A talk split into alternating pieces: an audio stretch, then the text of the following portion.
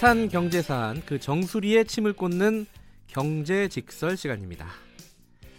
지난 8일에 어, 개각이 이루어졌습니다.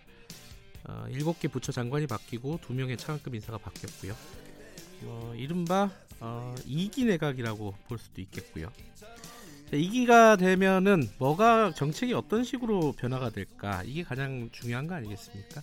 특히 이제 1기 때 가장 뭐랄까요 점수를 낮게 받았던 곳이 이 경제 부분이었습니다. 이 정책이 어떻게 변화할까, 변화는 할 수 있을까 이런 부분들이 궁금한 게 많습니다. 경제 알아야 바꾼다의 저자 주진영 씨 나와 계십니다. 안녕하세요. 네, 안녕하세요. 저 사실상 뭐 18명 중에 초대 장관 18명 중에 15개가 바뀌었으니까요. 어, 뭐 초, 초기 장관이 남아 있는 사람들이 얼마 없어요. 어, 개각이 전면적으로 단행이 된 건데 3년 차에 어떻게 보셨습니까? 경제 전문가로서는 아까 진행자분께서 그 네. 경, 정부 정책 중에서 가장 낮은 평가가 경제였다고 말씀하셨는데 예. 사실은 경제보다 더 낮은 평가를 받은 부분이 있죠. 교육입니다.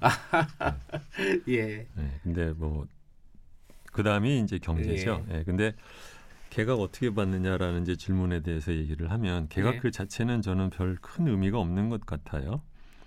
왜냐하면은 음, 이번에 그 개각 그 자체만을 보면 정치인 장관이 이제 총선을 대비 위해서 복귀를 하다 보니까 네. 그거를 위해서 어, 하는 김에 이제 어, 한 것이라고 보는 사람들이 많은 것 같고 그러다 보니까 뭐 감동 없는 개각이니 뭐 특별하게 여기에 대해서 의미를 가지기 어렵다라는 이제 그런 얘기들을 하죠. 근데 네. 저도 뭐 거기에 대해서는 동감을 합니다. 음, 그러니까 뭐 총선을 대비한 정치적인 어떤 개각이지 정책의 어떤 기조라든가 이런 부분들이 바뀌는 움직임은 없다. 네. 어, 그리고 사실은 이제 그것이 우려돼서 오늘 말씀을 좀 드리고 싶은 거죠. 근데 이제 사실상 이기라는 개각을 이기라는 저기 내각이 출범을 하면서 음. 많은 사람들이 그걸 주문을 해요. 어, 구체적인 성과를 내는 어, 음. 내각이 돼야 된다. 음. 근데 이게 거꾸로 보면은 지금까지 성과가 없었다. 뭐 이렇게 볼 수도 있는 거 아닙니까? 좀 부정적으로 그렇습니다. 보면요, 네, 그죠? 네, 정확하게 보신 건데요. 예, 제가 이번에 이제 개각 나온 게 대해서 언론의 사설을 보다가 이제 눈에 띄는 게 있었는데 네, 뭐 조중동 뭐 이런 쪽에서는 맨날 뭐 거의 뭐 저주와 악담 수준의 사설이니까 뭐 거론, 거론할 필요가 없다고 생각하고 거기에 비해서 한겨레에서 사설을 썼는데 사설의 제목이 집권 3년차 내각 정책 성과 내는데 명운을 걸어야라. 네, 이 정책 성과라는 말을 썼어요. 경향신문에서는 뭐라고 그랬냐면은 전문성 보강을 했으나 감동 얻는 개각 정책 성과로 답하야. 그러니까 정책 어. 성과로 명운 걸어야 정책 성과로 답해야라 그랬어요. 톤이 비슷하네요. 네, 중도라고 할 수 있는 한국일보에서는 뭐라고 했냐면 문재인 정부 최대 폭 개각 장관 중심으로 정책 성과 내야 라고 음, 했어요. 이게 보면 거의 공동적인 거예요. 같이 썼나요? 그렇지는 않을 텐데 그래서 굉장히 예, 예. 눈에 띄는 거죠. 근데 그 얘기는 비교적 친화적이라고 할 수 있는 또는 중립적이라고 할수 있는 언론사에서도 이번 개각에 대해서 정책 성과를 내야 된다라고 네. 했는데 근데 재밌는 것은 청와대에서 그 개각에 대해 설명을 할 때도 조금은 표현은 다르지만 뭐라고 했냐면 본격적인 문재인 정부 국정 2기를 맞아 그러니까 청와대에서도 2기라는 인식을 하는 거예요. 네, 그다음에 뭐라 하냐 구체적 성과를 도출하고 공직 사회의 활력을 불어넣는다라는 의미의 인사다 그랬는데 뭐 다른 말이야 그냥 그렇다 치고 청와대도 구체적 성과 도출하는 표현을 썼다는 말이죠. 네, 그러니까 말씀하신 대로 어, 국민들도 그렇고 음, 자신들도 그렇고 언론들도 그렇고 지난 2년에 걸쳐서 구체적인 정책적 성과가 없었다라는 것을 인정을 하는 거죠. 네, 근데 그 얘기는 어떻게 보면은 아이러니컬한 것은 어, 정권 시작을 하고 나서 이 정책적인 드라이브를 안 걸었냐? 그러면 안 걸은 건 아니잖아요. 그렇죠. 가장 대표적인 게 소득주도 소득, 성장인데 예. 그 얘기는 뭐냐면 어, 대놓고 말을 안 해서 그렇지 어, 외부의 평가나 내부의 평가나 심지어 또는 언론의 적대적인 언론이든 친화적인 언론이든 다 하나같이 지난 2년간의 경제 정책에서의 정책 성과가 없었다라는 것은 공동으로 인식을 하는 것 같습니다. 그러니까 그 원인을 찾아보는 게 더 중요할 텐데요. 그렇죠. 왜 정책적인 성과를 내지 못했느냐. 음. 그러니까 아까 말씀하신 뭐 이분법으로 딱 나누긴 힘들지만은 어쨌든 어 좀 정권에 대해서 공격적인 그런 음. 성향을 갖고 있는 언론들은 최저임금 얘기를 많이 꺼내고요. 음. 소득주도 성장을 많이 꺼내는데 네. 어, 주진영 씨가 보시기에는 어떤 근본적인 원인이라고 할까요? 음. 성과를 내지 못했던 음. 한계가 어디에서 비롯된 것이다 이렇게 보시나요? 우선 이제 성과라는 것을 무엇으로 볼 거냐라고 하면은 아 그게 더 중요하겠네요. 예. 그러면 음, 두 가지가 있죠. 그러면 일반적인 음, 모두가 공통적으로 어, 인정하는 그러한 어떠한 그, 그 기준에 의한 네. 성과라는 게 있을 수 있고 두 번째로는 이제 자기가 어, 이 정권을 잡은 또는 이제 어, 리더십을 준 쪽에서 자기가 나는 이것으로 평가를 받겠다라고 네. 말하는 것 기준으로 하는 거가 있는데 첫 번째로 이제 문재인 정부가 자기 자신이 출범을 할때 네. 자기를 뭐라고 했냐면 일자리 정부다라고 네. 했단 말이죠. 그래서 일자리 창출을 자기네들의 가장 큰 그 목표로 제시를 했고 두 번째로 이제 뭐 어, 중도 정부 또는 뭐 진보 정부라고 할 수 있는 민주당에서 항상 얘기했던 것이 양극화 해소니까 네. 그럼 양극화 해소에서 이제 성과를 내느냐. 근데 이제 두 가지 다 어, 결과적으로 보면 그러네요. 별 성과를 내지 못한 거죠. 이제 그러다 보니까 어, 사람들이 생각하기에 성과를 내지 못했다 그러는데 이제 그 거기에는 저는 이제 어떻게 생각하냐면 일자리 창출을 자기네들이 성과로 어, 정한 것은 그 자체가 너무 무리했기 때문에 할 수 있었는데 못했다라기보다는 애초에 할 하기가 어려운 것을 그거를 에, 너무 이제 과대 에, 약속을 한 응과다 이제 그런 생각이 들고요. 네. 양극화 해소는 사실은 어, 할 수 있는 음, 부- 여지가 상당히 있었는데 그것을 에, 말하자면 일자리 창출을 통한 데 너무 빠지느라고 양극화 해소에 관련돼서는 그렇게 적극적으로 어, 정책을 어, 지금까지 제대로 실시하지 못했다. 예. 그런 면에서 이제 일자리 창출은 원래 잘 안 될 것을 말하는 바람에 이제 덤태기를 쓴 면이 있고 네. 양극화해서는 더 할 수 있는 것에 비해서 너무 소극적으로 했기 때문에 이제 이렇게 성과가 없었다. 음. 그렇게 생각합니다. 스스로 설정한 목표 두 가지는 그렇고 그러면 아까 처음에 말씀하신 일반적인 어떤 평가 방식으로 볼 때는 어떻습니까?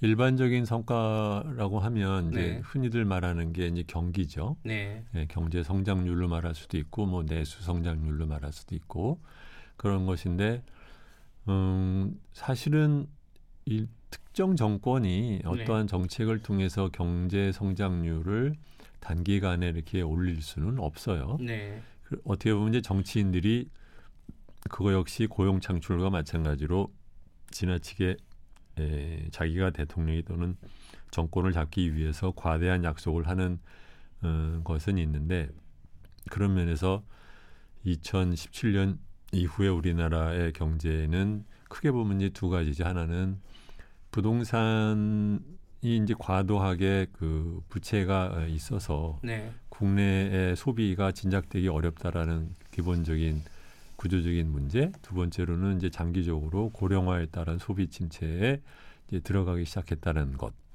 이제 세 번째로는 이제 외국에 대한 수출에서 반짝했던 반도체 수출이라든가 네. 뭐 조선이라든가 이런 것들이 이제 천천히 내려가는 과정에 있기 때문에 이거 역시 정부가 뾰족한 성과를 내기는 어려웠을 거다라고 생각을 하면 네. 어, 일반적인 매저에 있어서 일반적인 척도에 의해서 어, 경기가 이렇게 썩 안 좋다라는 것은 네. 그것은 음, 어떻게 보면 정권의 잘못이라고 말하기는 좀 어렵지 않나 음. 그런 생각이 듭니다.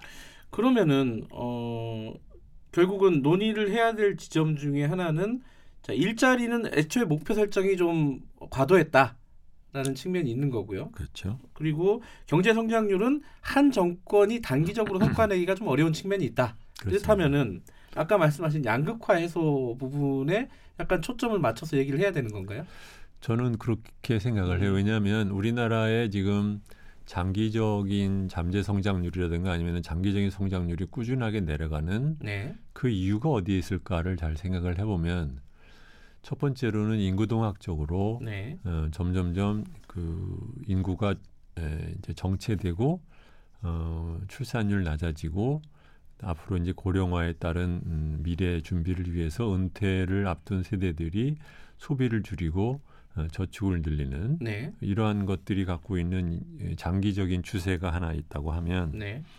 두 번째로는 이제 아까 말씀드린 것처럼 부동산이 과도하게 레버리지가 돼서 지금 우리나라에 뭐 가계 대출 얘기를 할 때 한 1,500조 얘기를 하잖아요. 근데 그 숫자는 사실은 어 과소 평가된 겁니다. 왜냐하면 제대로 평가를 하려고 하면 전세 자금도 사실은 아. 가계 부채예요. 그렇죠. 넓게 보면 부채죠. 네, 그게. 가, 그것을 갖다 네. 가기가 빌려줬으니까는 부채로 잡으면 안 되는 거 아니냐라고 생각을 할 수도 있지만 그렇게 생각하면 가게가 은행한테 돈을 주고 은행이 빌려준 것은 그런 부채로 잡고 그렇죠? 예. 똑같이 이렇게 직접 빌려줬느냐 은행을 통해서 간접으로 빌려주느냐 차이가 있지만 채무라는 입장에서는 똑같은 거거든요. 네. 그렇게 생각하면 그것만 해도 한 700조 된다고 하면 그럼 1,500조 플러스 700조 그러면 2,200조인 거거든요. 네, 그래서 음, 우리나라에서의 이 과도한 부채에 의해서 어, 내수가 침체되는 문제 또는 부동산 때문에 에, 각종 그 내수 산업을 하는 사람들이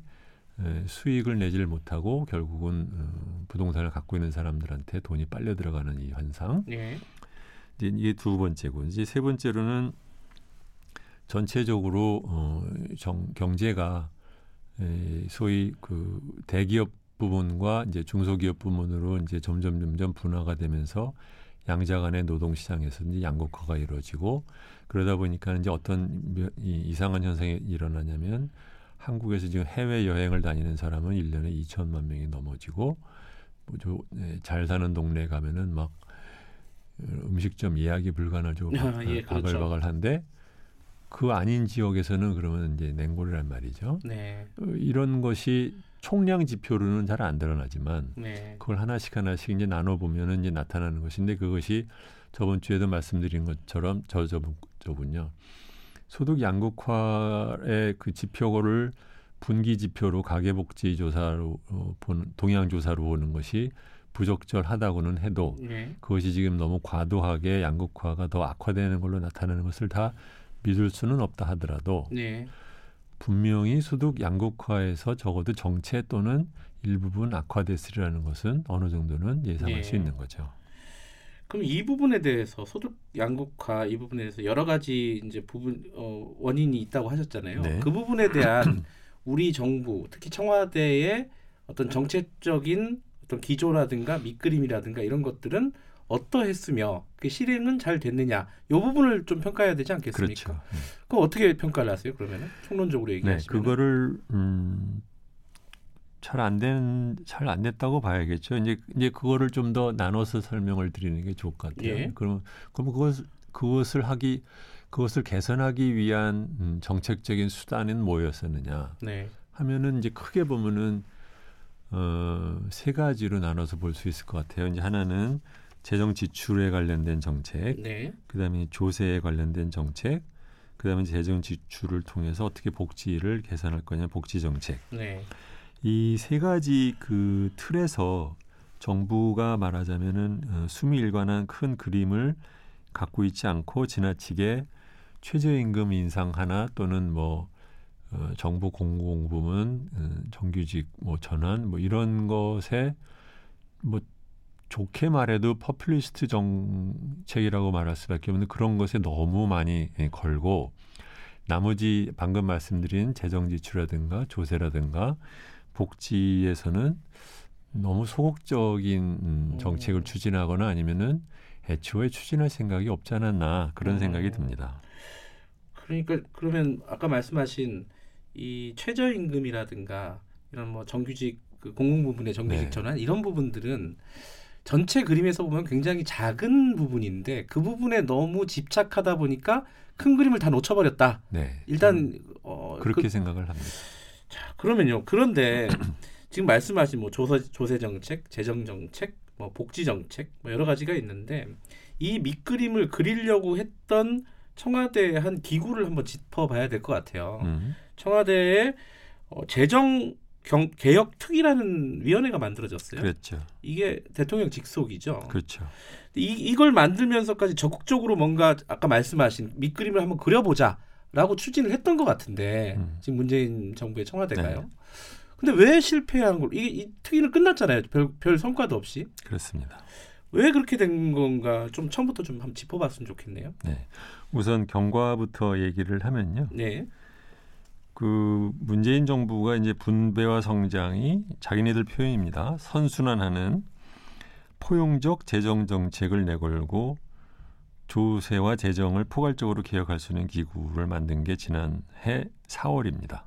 아 지난해 4월이요. 네. 네. 그래서 뭐 재정 분야의 개혁 과제를 발굴해서 뭐 방안을 마련한다 그랬는데 이, 그, 그 당시 말할 때 뭐라 그랬냐면 사실 말도 되게 셌죠.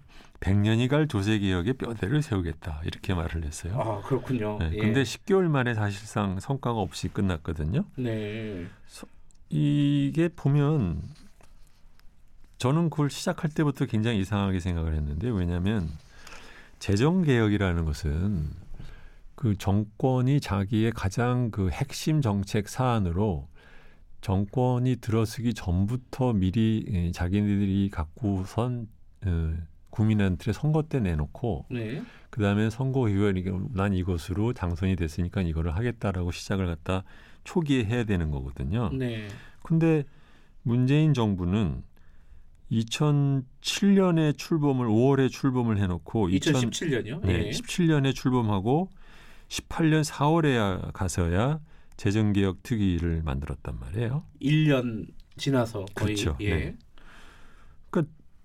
어, 준비가 안 돼 있었어 선거 전에 준비가 안 돼 있었어도 선거가 끝나자마자 했어야 될 사람들이 음, 그거를 하는데 거의 1년을 시간을 보냈다.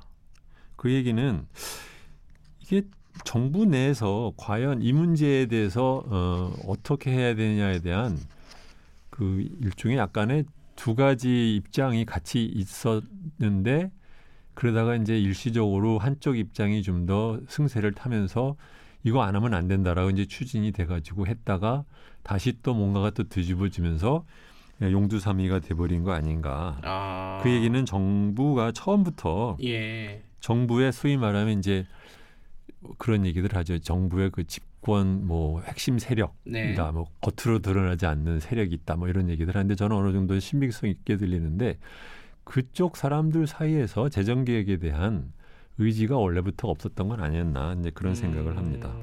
음.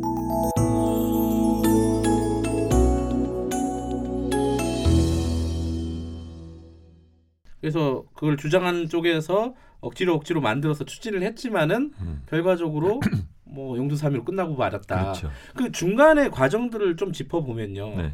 그 재정개혁 특위에서 여러 가지 또 제안들을 했어요. 그렇죠. 근데 그게 다 안 받아들여졌죠. 결과적으로 보면은 그렇죠. 네. 어떤 게 있습니까? 4월에 만들어져서 네. 3개월 후에 이제 종부세 관련된 거랑 금융소득과세에 대한 자기네들의 권고안을 어, 낸 적이 있어요. 네. 그때 말하냐면은 이제 종부세 과세 표준을 정할 때 공시 가격에 곱하는 비율인 공정시장 가액 비율을 올려라. 음. 일 1년에 한 5%씩 올려라 했단 말이죠. 예. 두 번째는 금융소득 종합과세 기준도 2천만 원에서 1천만 원으로 낮춰라 그랬단 말이죠. 결과적으로 세금을 많이 거두라는 뜻이네요. 그렇죠. 예. 근데 그러니까 세금 액수가 중요한 것이 아니라 그러니까 예. 전체적인 우리나라의 불공평하게 되어 있는 조세 제도를 좀 더 공평하고 공정하게 바꾸는 네. 이제 이제 작업으로서 이제 얘기를 한 것인데 네. 그거를 발표를 하니까 딱 하루 만에 김동연 전 장관이 아 이거는 안 하겠다라고 얘기를 해버렸단 말이죠. 아하. 그러니까 청와대가 어 우리는 뭐 김 장관 말이 맞는 것 같다라고 했고 국회에서 여당은 뭐 우리도 뭐 마찬가지인데요. 그래서 제가 이거 갖고 그 당시에 칼럼으로 미투 미쓰리가 따로 있는 게 아니라 여기에 있다. 이게 우리나라 대통령 직속 기구가 말을 했는데 관료인 저- 어, 제- 기재정부 장관이 하루 만에 안 하겠다 그러고 네. 그랬더니 막상 정당도 따라가는 이게 무슨 뭐 하는 꼬라지냐고 했는데 바로 이제 그 다음부터는 뭐 하는 사람이나 네. 음. 뭐 밖에서 보는 사람이나 이제 기대를 접게 돼버린 것이죠. 네. 어, 그게 굉장히 좀 아이러니하네요, 진짜. 왜냐하면 말씀하신 대로 직속 기구가 어떤 발표를 했을 때는 기본적으로 청와대하고 좀 교감이 있어야 되는 거 아닌 건가요? 아예 뭐 청와대하고 의견을 달리하지는 않았을 것 같은데. 그러니까 저도 사실은 왜 음, 청와대 출입 기자들이 이런 문제에 대해서 좀 더 구체적으로 더 어, 조사를 해서 보도를 안 하는지 모르겠는데 네. 왜 일이 이렇게 되었는지에 대해서 그 당시에도 그냥 현상적인 비판 기사만 있었지. 예. 그 뒤에 후속 보도들이 없었어요. 예, 저도 뭐 본 적이 없어요. 예. 네. 그러더니 이제 저번 주에 2월 말에 가서 뭐 아무런 내용도 없는 예, 최종 보고서 내고서는 이제 끝났단 말이죠. 예. 사실은 저는 그 특유에 있는 사람들이 못하러 어, 작년 7월에 그 일이 있었을 때 네. 집단적으로 뭐 사임을 하든지 뭘 하든지 할 것이지 음. 그저 그저 끌려다니고 앉아 있었는지 저는 그것도 좀 이해가 안 가는데요. 그 이제 이렇게 된다는 저는 이제 현상을 지금 말씀을 드리려고 지금 예. 얘기를 하는 것이 아니라 이게 왜 이렇게 됐을까? 음. 정권 차원에서 무슨 무슨 생각으로 국정을 하길래 이를 이런 식으로 어, 하도록 하고 있을까를 생각을 해보면 이건 뭐냐면 어, 정책적인 개혁보다는 모든 머리가 지방선거, 총선 여기에만 가 있는 거 아니냐 예. 그런 생각을 하게 됩니다. 근데 애초에요 이런 어떤 그 조세라든가 네. 재정의 복지 이런 거에 밑그림을 그리는 작업을 이런 대통령 직속의 위원회가 하는 것이 맞다고 보세요? 어떻게 가는 게 물론 뭐 다 case by case겠지만요. 요번 걸 좀 되짚어 보면 어떤 생각이 드십니까? 이런 위원회 특히 이제 소위 말하면 이제 대통령 직속 특별위원회라는 제도는 우리나라에만 있는 것이 아니라 예. 다른 나라에서도 이제 가끔씩 있어요. 네. 근데 그 사람들의 특징은 뭐냐면 어그 뭐 미국도 그렇고 뭐 영국이나 아니면 다른 나라들도 보면 네. 그런 투기한테 그 이제 일을 부탁을 하고 네. 그러면은 그 투기는 사람을 갖다 이렇게 많이 안 둡니다. 보통 많아야 한 세명에서한 다섯 명 정도를 두지 우리나라처럼 막 스무 명 서른 명씩 집어넣지 않아요. 네. 훨씬 책임성이 강화되는 것이죠. 그다음에 이분들이 그 일을 진행하면서 여러 차례 공개적으로 그 청문회 같은 것들을 열고 공개적인 조사를 하고 연구 과제도 주고 뭐 이렇게 하면서 시간을 상당히 들여가지고 준비를 하고 난다면 네. 그 다음에는 그 최종안을 발표를 하면 대부분의 정권들은 그거를 그대로 받아들이거나 아니면은 핵심 내용은 그대로 놔두고 일부만 조금 고쳐서 정부에 내는 거, 그러니까 국회에 내서 법안으로 이제 통과를 시킵니다. 그 얘기는 뭐냐면 애초에 이 작업 자체에 대해서 이게 정권 또는 정치적인 차원이 아니라 여러 분야에서 나름대로 인정을 받는 권위 있는 사람 일부한테 맡겨서 그분들이 전체적으로 비정치적인 판단에 의해서 하도록 그렇게 운영을 하는데 네. 한국은 보면 많은 경우가 그 정권의 책임 회피용으로 만들어 놓고 그냥 내, 넘겨놓고 있거나 아니면 기껏 만들어 놓어서 말을 하면 그거를 또 관료가 또 일방적으로 또 그냥 싹 무시하거나 아니면은 정권 자책을 안 받아들이거나 음. 하는 그런 거를 반복하고 있거든요. 이제 네. 요번에도 똑같은 것인데 비슷한 예가 이제 또 하나 들면은 경사노위. 경사노위요. 예. 작년에 초에 어, 국회에서 전격적으로 탄력 근로제를 기간을 한 달로 줄이는 걸로 만들어서 이제 통과를 시켜놨잖아요. 네. 그 다음에는 그것을 6개월 만에 시행을 하겠다고 해놓고 시행할 때가 점점 다가오니까 이게 말이 현장에서는 잘 안 돌아간다는 얘기를 하니까 6개월 뭐 연장을 해놨죠. 시행을 연장을 하고 뭐 이렇게 했지 네. 않습니까?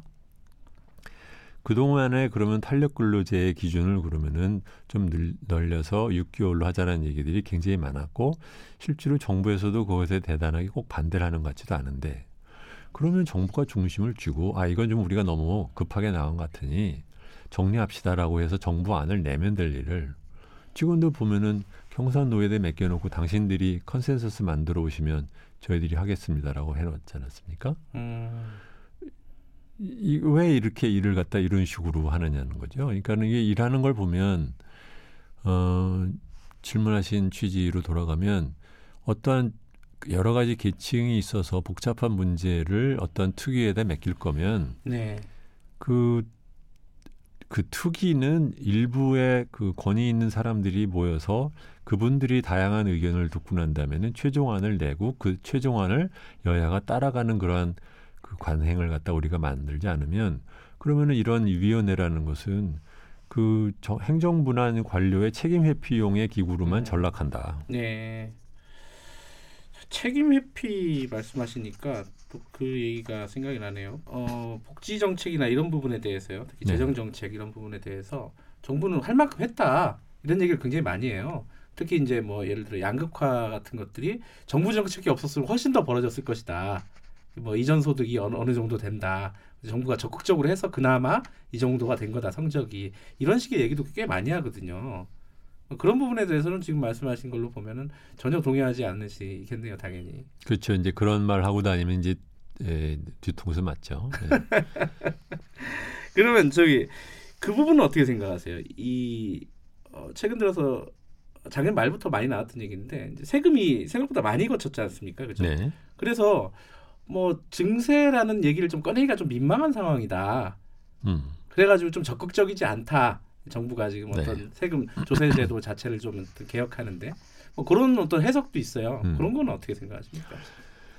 그거는 어, 세금이 많이 두 가지로 봐야죠. 이제 하나는 어, 원인이 뭐냐, 두 네. 번째로는 이게 에, 영구적인 거냐. 네, 둘로 나눠봐야 되는데 어, 재작년과 작년에 걸친 세수가 이렇게 그 예, 어, 예상보다 많았던 것이 네. 어떻게 보면 참 첫째 이제 예상이 틀렸던 것이 큰 잘못이고 두 번째로는 그 세수가 일시적인 가능성이 높은 세수라는 거 왜냐하면 대부분이 반도체 수출 같은 것에 따라서 2007년, 2018년에 에, 기업 부분에서의 소, 어, 세, 그 소득이 많이 이제 늘었기 때문에 네, 거기서 나오는 이제 세금이 이제 컸던 거고 두 네. 번째로는 부동산이 이제 갑자기 예, 뛰면서 그 처분한 사람들에 대한 양도소득세 같은 거 네. 그런 것들이 이제 많아지면서 컸던 것이 컸- 컸었으니까 이것은 이제 계속될 수가 없는 거죠. 그러니까 그것은 둘러나서 보면은 우선은 에, 그것을 미리미리 예측을 못했던 것 들이 이제 가장 큰 잘못이고 두 번째로는 이것이 계속될 수 없는 것이기 때문에 에, 앞으로 이 문제가 이렇게 에, 경제 정책을 운영하는데 변수로 작용할 것 같지는 않습니다. 네. 자, 그럼 두 가지가 궁금해집니다. 하나는 지금 뭐 개각이 이루어지고 이기 청와대, 이기 내각에서 뭔가 이제 경제 정책들을 계속 추진하지 않겠습니까? 네. 그럼 지금 말씀하시는 걸로 보면은 어, 별 기대가 안 돼요. 그렇죠. 예, 뭐 지금까지 했던 거에 사람만 바꾼 거 아니냐라는 걸로 해석이 될 수 있고요. 또 하나는 그렇다면은 지금 중요한 건 뭔가 두 가지인데 먼저 앞에 부분 자 지금 기대가 안 된다 이렇게 하면 너무 이제 뭐랄까요 저희들이 힘이 좀 빠지는 거 아닌가라는 생각이 좀 들어요. 어, 어떻게 생각하십니까 이 부분은? 정권 초기에 에, 거창하게 내밀었던 것들이 사실은 성과가 없거나 도리어 악화되는 결과를 가져왔다는 문제에서 음, 이제 중요한 것은 이제 그게 어려운 거죠. 뭐냐면 그러면 그것을 아 인정을 하고 바꿀 용기가 있느냐. 아 예, 예, 그거 역시 이제 정치적인 이제 판단을 할 겁니다. 이제 인정을 하는 것을 어, 이걸 소위 말하면 정치적인 공격의 빌미가 되지 않을까. 그냥 계속해서 어, 우기고 상대방이 워낙 지금 어, 소위 말하면 극우 쪽으로 가고 정부 음, 국민들이 대부분 이제 실망을 하고 있으니까 그냥 우리는 그냥 중간치기만 하고 그냥 가도 예, 어, 다음 선거 넘어가지 않겠느냐라 생각을 할 수도 있죠. 그리고 이제 어, 두 번째로는 alternative 예, 대안으로 자기네들이 그첫 번째 용기고 두 번째로는 어, 대안을 만들어낼 만한 어, 역량이나 아니면 준비가 되어 있느냐라고 생각을 해보면 용기도 없어 보이고 어, 역량도 없어 보이고 에, 생각을 안 하는 것 같아서 그래서 지금 에, 제가 오늘 에, 되도록이면은 저도 재미가 없어서 정부 비판하는 얘기를 갖다 요새 이, 이런 자리에 나와서 얘기를 잘 안 하려고 하는데 예, 이렇게 가면은 당신들은 총선에서 상대방 잘못으로 이길지는 모르지만 네. 국민들은 어떻게 하느냐. 음, 그리고 국민들이 그걸 따라 어, 그냥 봐줄 거라고 생각하는 것도 오산일 수 있다. 음. 그런 얘기를 좀 하고 싶어서 얘기를 꺼냈습니다. 아, 그러면요. 이제 뭐 어떤 능력도 없는 것 같고 어떤 생각도 별로 없는 거, 의지도 별로 없는 것 같고라고 말씀하셨지만은 네. 그럼에도 불구하고 음. 지금 중요한 건 지금 시간이 이제 3년도 안 남았으니까요. 네. 이 지금 모든 걸 다 해결할 수는 없겠지만 아까 말씀하신 큰 뭐 재정 정책도 있고 네. 도서 정책도 있고 복지 정책도 있잖아요. 네.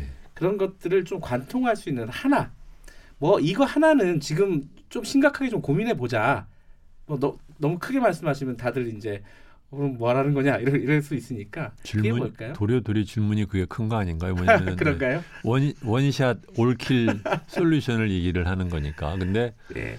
에, 세상에 그런 정책은 원래 없어요. 네. 예, 뭐냐면은 이제 하나씩 하나씩 개선을 해나가는 수밖에 없는데 문제는 이런 겁니다. 제가 예. 이거는 이제 경영학에서도 많이 나오는 얘기인데 개혁 또는 혁신을 할때 예. 너무 많은 것을 약속을 하는 것은 도리어 조직이 소위 말하는 이제 피로감에 빠져서 예. 실패하기 좋다라는 거거든요. 예. 그리고 모든 것이 에, 단기간에 꼭 개선이 되어야만 혁신이 되는 건 아니다. 네. 중요한 것은 뭐냐면 지금보다 조금씩 나아지고 있다라고 하는 변화의 흐름이 조금씩 조금씩 한 발자국 한 발자국씩 나아지고 있다라는 것에 대한 작은 성과를 통해서 네. 국민들은 더 많은 성과를 낼 때까지 기다려 볼 마음이 생기는 거고 직원들도 같이 노력을 할 생각이 음. 나는 것인데 네. 어 지금 소위 말하면 작은 성과도 못 내면서 네. 계속해서 국민들한테 기다려 달라고 하면 안 되는 거거든요. 네. 근데 지금 제가 우려하는 것은 뭐냐면 정부가 점점점 소위 관료들이 내미는 작은 성과를 진짜 성과로 착각을 하고 네. 그거를 자꾸 그래도 우리가 뭐 했다라는 식의 면피성 그, 그 변명을 자기네들이 이제 내재화하고 믿어버리면 그러면 이제 큰일 난다. 예를 들면은 지금 그런 거죠. 미세먼지 같은 경우도 네. 미세먼지 물론 문재인 정부 때문에 생긴 게 아니고 그 전부터 생겼던 문제가 이제 진행이 되고 있는데 중요한 것은 정부가 여러 차례에 걸친 미세와 저감 정책을 발표를 안 한 게 아니에요. 네. 근데 자기네들은 했다고 하지만 우리한테는 안 느껴지지 않습니까? 그리고 구체적으로 정부가 아 국민들의 일부의 반발이나 불편에도 불구하고 조금 더 확실한 가시적인 성과를 내기 위해서 뭔가를 딱 부러지게 뭐를 했느냐라고 해낼 것이 있어야 되는데 없지 않아요. 없죠.